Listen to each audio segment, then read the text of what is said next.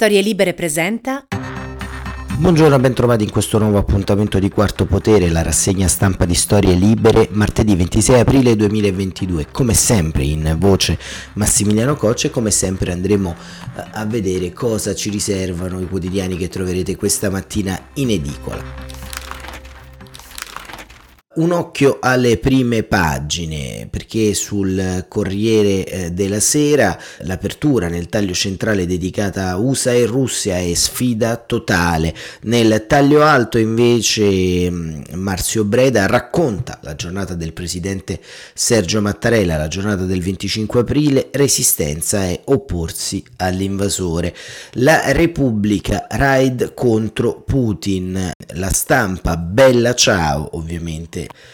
anche qui un resoconto della giornata di ieri e ancora il messaggero la guerra arriva in Russia e ci andremo immediatamente ad occupare anche di quanto è accaduto nella giornata di ieri. Appunto il eh, messaggero e Repubblica insomma aprono con questi titoli abbastanza similari perché appunto ieri nella giornata ci sono state esplosioni e roghi nei territori russi, ipotesi di missili e sabotaggi hacker. Putin vogliono annientarci all'interno e questa potrebbe essere diciamo una nuova fase della guerra alla Russia e del conflitto ucraino e eh, su domani i russi colpiscono le forniture di armi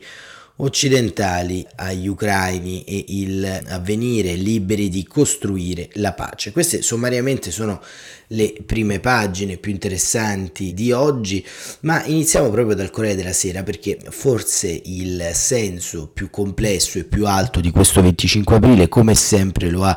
eh, rivelato e raccontato il Presidente della Repubblica Sergio Mattarella che ieri è eh, intervenuto ad Acerra in provincia di Napoli per ricordare il massacro nella eh, città campana avvenuto nel 1943 80 eh, persone furono trucidate dai nazi fascisti e eh, Breda appunto lo racconta così. Un popolo ha il diritto ad opporsi ad invasione straniera dice il presidente Mattarella nel giorno delle celebrazioni del 25 aprile ad Acerra ed è giusto legittimarsi con il titolo di resistente. Il premier Draghi generosità e coraggio valori vivi e attuali.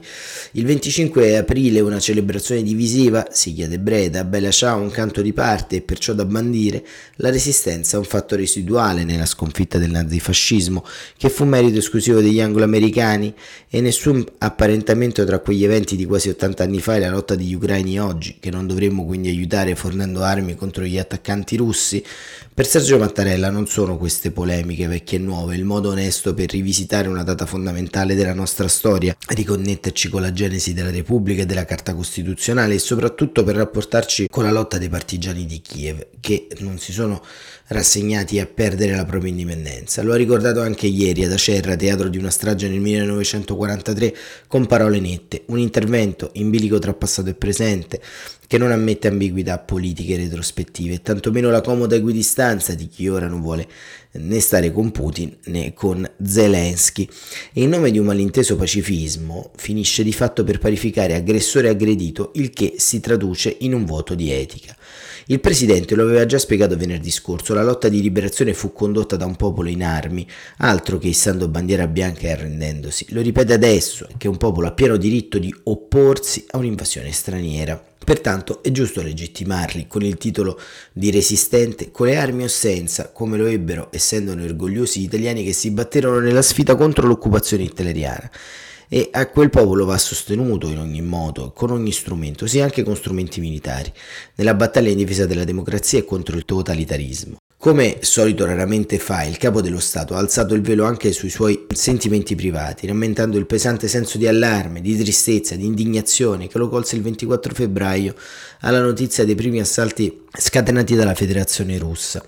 E raccontato, snoganando in via definitiva la canzone simbolo della resistenza, a dispetto dei revisionisti di turno che pensando agli ucraini svegliati dalle bombe e dal rumore dei carri armati gli vennero in mente le prime semplici strofe di Bella Ciao, una canzone struggente, una mattina mi sono svegliato e ho trovato l'invasor, che vale per i nostri partigiani ormai scomparsi, come per i resistenti di ogni tempo e ogni luogo. Questo tornare indietro della storia rappresenta un pericolo non soltanto per l'Ucraina, ma per tutti gli europei, per l'intera comunità internazionale. Ecco perché avvertiamo l'esigenza, dice Mattarella, di fermare subito con determinazione questa deriva di guerra prima che possa disarticolare la convivenza internazionale, prima che possa tragicamente estendersi. Ed è questo riassunto così senza alcuna concessione alle pretese di Putin il percorso per la pace, dice Mattarella, per ripristinarla perché possa tornare ad essere il cardine della vita d'Europa pacificata e democratica come la conosciamo dal 1945.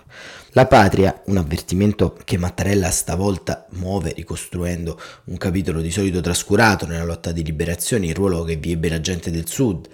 In campagna, spiega, si verifica un alto numero di conflitti armati tra popolazione e soldati tedeschi, il che contraddice l'immagine attendista superficialmente attribuita al mezzogiorno. Infatti, gruppi di giovani combattenti, persone armate di ogni età, difendevano il territorio dalle distruzioni dei guastati devastatori degli uomini dalle razzie e le donne dalle violenze. I massacri come quello di Acerra che provocò quasi 90 vittime furono opera di vendetta e intimidazione verso i civili, risultato della strategia della terra bruciata operata dai tedeschi con perquisizioni di massa, saccheggi e distruzioni di case e luoghi di lavoro. Ciò accadde dopo l'8 settembre del 43, puntualizza il capo dello Stato, e non fu la morte della patria, ma al contrario la riscoperta del suo senso autentico. Concetti mutuati anche dal Premier Mario Draghi che ha espresso gratitudine verso la generosità, il coraggio, il patriottismo dei partigiani e di tutta la resistenza valori forti, vivi e attuali, ha detto il Presidente del Consiglio.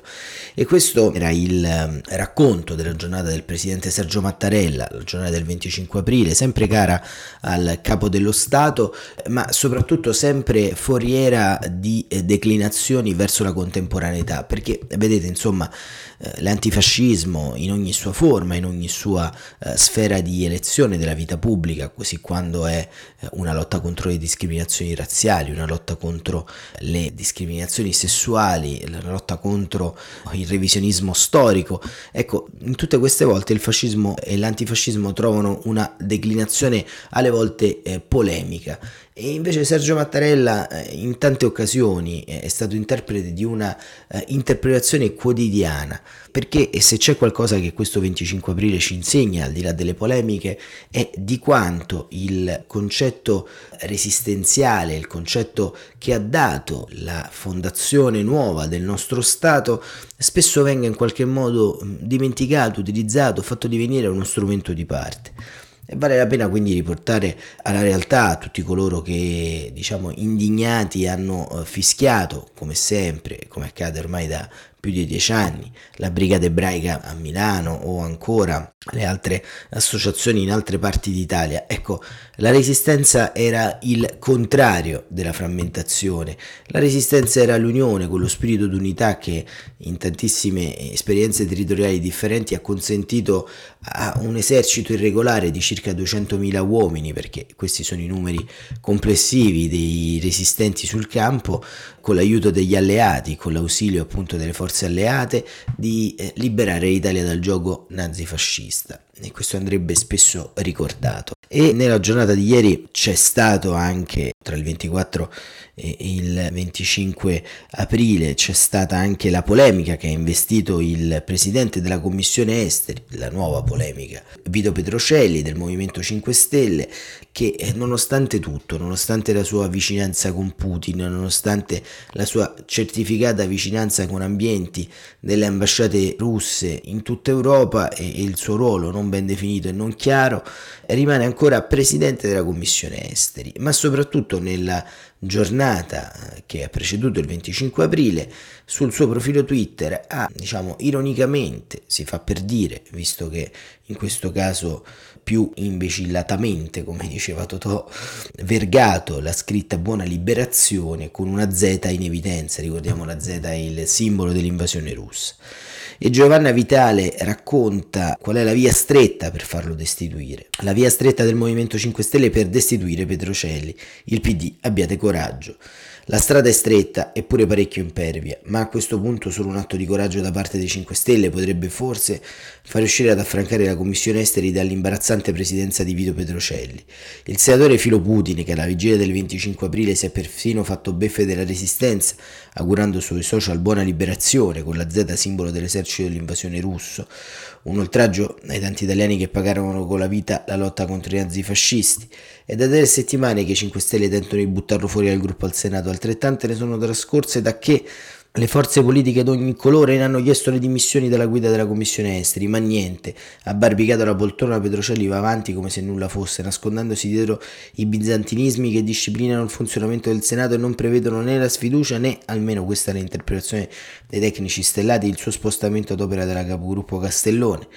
La prova starebbe nell'assenza di precedenti di trasloco forzato di un presidente di commissione, eletto dai partiti, dunque titolare di una carica indipendente, spiegano al quartier generale Grillino, mentre ce ne sono, e anche recenti, di semplici componenti, accade per esempio con i deputati e senatori PD contrari alla riforma costituzionale di Renzi e avvicendati d'imperio in entrambi i rami del Parlamento. L'unica via, ugualmente accidentata, resta allora quella delle dimissioni di massa di tutti i membri della Commissione Esteri nelle mani di Maria Elisabetta Casellati, che sarebbe costretta a prendere atto dell'impasse e valutare lo scioglimento. Ma pure qui non è affatto detto che si possa percorrere, sebbene non ci sia una sola forza politica contraria alla destituzione di Petrocelli. Guardando al passato esisterebbe infatti un solo caso di presidente rimosso, scrive Vitale. 14 anni fa Riccardo Villari fu designato alla guida della vigilanza RAI grazie ad un blitz del centrodestra, il PD lo espulse e poco dopo tutti i commissari abbandonarono obbligando i presidenti di Camera e Senato Fini e Schifani a decretare la fine per paralisi oggettiva e reversibile. Come propone da ultimo il senatore Marcucci, nessun gruppo partecipa più alle sedute degli esteri. Allora però si trattava di una bicamerale che poteva essere sciolta, mentre sempre a norma di regolamento le commissioni permanenti non possono, a meno di forze per far cambiare una prassi che rende di fatto inamovibili presidenti come Petrocelli. È esattamente quello che il PD chiede ora al Movimento 5 Stelle, che non può restare più con le sue eh, provocazioni, perché a superato ogni limite, tuona la capogruppo Simona Malpezzi. Vanno usati tutti gli strumenti utili, anche la sostituzione della commissione. Un richiamo affinché i grillini si armino di coraggio e spostino il compagno Petrov. Se lo faranno, Casellati potrà convocare la giunta per il regolamento e decidere quale dei due principi in conflitto debba prevalere. Lancia la sfida Alessandro Alfieri del PD. Se la facoltà di un capogruppo di trasferire i suoi parlamentari oppure la non sfiduciabilità dei presidenti. È necessario sollevare il problema per fare chiarezza. Non si può più aspettare. Lo faranno i 5 Stelle? si domanda la Vitale, ma l'impressione è no, che non abbiano voglia di forzare, preferiscono completare le procedure di espulsione annunciate da Conte, così come a doversene occupare sarà poi la presidente del gruppo misto Loredana De Petris. Una volta che Petrocelli sarà sotto la sua giurisdizione, toccherà all'esponente di Leo decidere se farlo traslocare, rischiando un conflitto o lasciarlo dov'è. D'altra parte, come scriveva Manzoni, il coraggio, se uno non ce l'ha, mica se lo può dare. E ha ragione Giovanna Vitale, ma soprattutto 30 secondi di riflessione sul fatto che questo figuro, Vito Pedrocelli, è stato in qualche modo collocato non per grazia dello Spirito Santo all'interno di una commissione così importante, ma proprio appunto dalla maggioranza, da quello che era in qualche modo, come dire, la vecchia maggioranza composta da appunto eh, Movimento 5 Stelle e Lega, quindi insomma qualcuno ce l'ha messo, le idee dei Petrocelli sono sempre le stesse, ma eh, stridono, stridono drammaticamente con quello che appunto è una linea di adesione ai profili internazionali della Commissione Esteri del Senato storicamente, ma soprattutto a quello che è la politica di posizionamento italiana nell'arco dei scorsi mesi. Ma eh, appunto andando a vedere quello che è successo nella giornata di ieri, Luca Veronese sul Sole 24 Ore ci racconta, ci dà un, un racconto di quello che è avvenuto in Russia. Perché eh, scrive gli Stati Uniti vogliono vedere la Russia indebolita al punto che non possa aggredire altri stati e provocare altre guerre. Lo ha detto il segretario della difesa statunitense Lloyd Austin di ritorno dalla visita lampo a Kiev con il segretario di Stato Anthony Blinken. Noi vogliamo vedere la Russia indebolita a un livello tale che non possa più fare cose come l'invasione dell'Ucraina, ha detto Austin, aggiungendo che la Russia ha già perso molta delle sue capacità militari e molte truppe per essere franchi e noi non vogliamo che possa ricostruire rapidamente la sua forza militare. Blinken e Austin hanno portato rapportato il sostegno di Washington all'Ucraina, elogiando il presidente Volodymyr Zelensky per come le forze ucraine sono riuscite a respingere questa orribile aggressione da parte della Russia. In termini di obiettivi di guerra che la Russia si era prefissata da raggiungere, la Russia ha già fallito e l'Ucraina ha avuto già successo, ha detto Blinken in un briefing in Polonia sulla via del ritorno dall'Ucraina. Secondo il ministro della difesa britannico, dall'inizio dell'invasione sono stati uccisi più di 15.000 soldati russi, oltre 2.000 veicoli blindati russi sono stati distrutti o catturati e Mosca ha perso oltre 60 tra elicotteri e caccia. Da Blinken e Austin alla prima missione a Kiev di ministri statunitensi da quando è iniziata la guerra è arrivata la promessa che gli Stati Uniti riapriranno presto, è questione di giorni, l'ambasciata a Kiev e la rassicurazione su ulteriori aiuti militari e finanziari. Siamo qui per supportarvi in ogni modo possibile, ha detto Austin, spingendo la mano a Zelensky e spiegando che l'Ucraina può vincere la guerra contro la Russia con il giusto equipaggiamento e supporto. Gli Stati Uniti sosterranno militarmente l'Ucraina e i paesi alleati con altri 713 milioni di dollari per finanziare l'acquisto di armi a Kiev. Sono destinati circa 322 milioni di dollari, per il resto dei fondi sarà diviso tra i paesi che hanno fornito all'Ucraina assistenza militare. I nuovi finanziamenti insieme a 165 milioni di dollari in munizioni portano la quantità totale di assistenza militare data dagli USA all'Ucraina a 3,7 miliardi di dollari dall'inizio dell'invasione russa. Il capo del Pentagono, Austin, sarà oggi a Ramstein in Germania per la riunione dei ministri della difesa della Nato. Per l'Italia parteciperà il ministro Lorenzo Guerini e altri paesi, 20 in tutto, nella quale Washington chiederà di aumentare gli aiuti militari all'Ucraina per garantire la sicurezza e la sovranità dell'Ucraina. Sembra rimandata la prossima settimana invece la decisione dell'Unione Europea sulle nuove sanzioni, incluse quelle sull'import di petrolio dalla Russia. Prosegue intanto sul fronte orientale la massiccia offensiva militare russa per conquistare il Donbass, con bombardamenti a Kharkiv e sulle altre città del sud,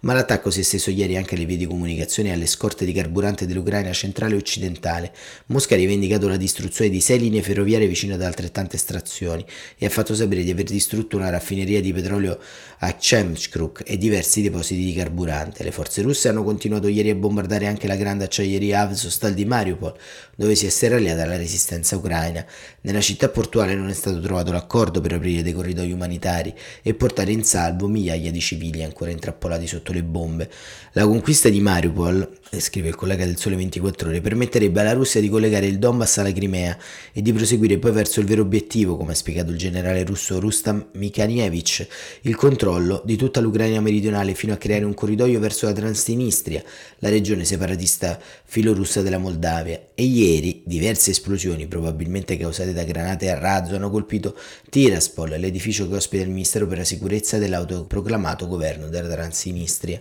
Oggi il segretario generale delle Nazioni Unite Antonio Guterres, dopo aver incontrato in Turchia il presidente Erdogan, volerà a Mosca per un colloquio con Putin e successivamente si sposterà a Kiev dove vedrà Zelensky. E questo diciamo è quanto raccontato appunto dal Sole 24 ore sulla giornata di ieri da Luca Veronese, una giornata che ovviamente è carica di problematicità perché eh, da un lato si sta ricominciando a muovere la diplomazia internazionale, ma dall'altro fondamentalmente la data del 9 maggio che tra eh, circa 13 giorni, insomma, è alle porte. La data dell'annuncio della vittoria dei eh, sovietici nei confronti dei nazisti e nonché anche la festa d'Europa appaiono come un eh, punto di non ritorno per questo conflitto. E c'è forse da attendersi che nei prossimi 13 giorni ci sarà una enorme aspettativa in questo senso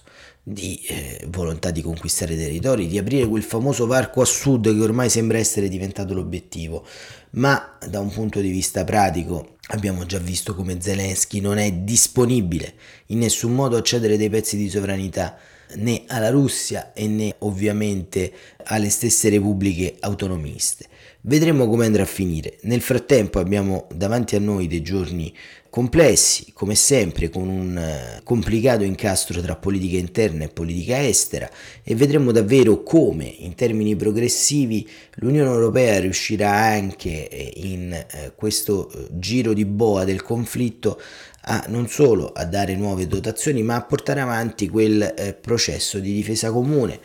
E oggi vi è un editoriale molto interessante di Enzo Moavero Milanesi proprio sul Corriere della Sera perché appare abbastanza evidente come da un lato, oltre il dibattito ideologico intorno al conflitto, che ormai lascia anche un po' il tempo che trova, visto che ormai siamo di fronte a due mesi di guerra e quindi troppi problemi non ne ravvediamo eh, sul dire che siamo in un conflitto,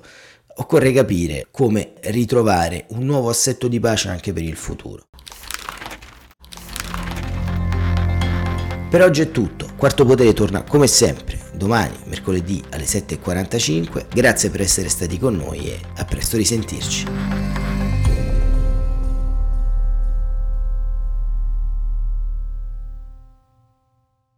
Una produzione storielibere.fm di Gianandrea Cerone e Rossana De Michele. Coordinamento editoriale Guido Guenci.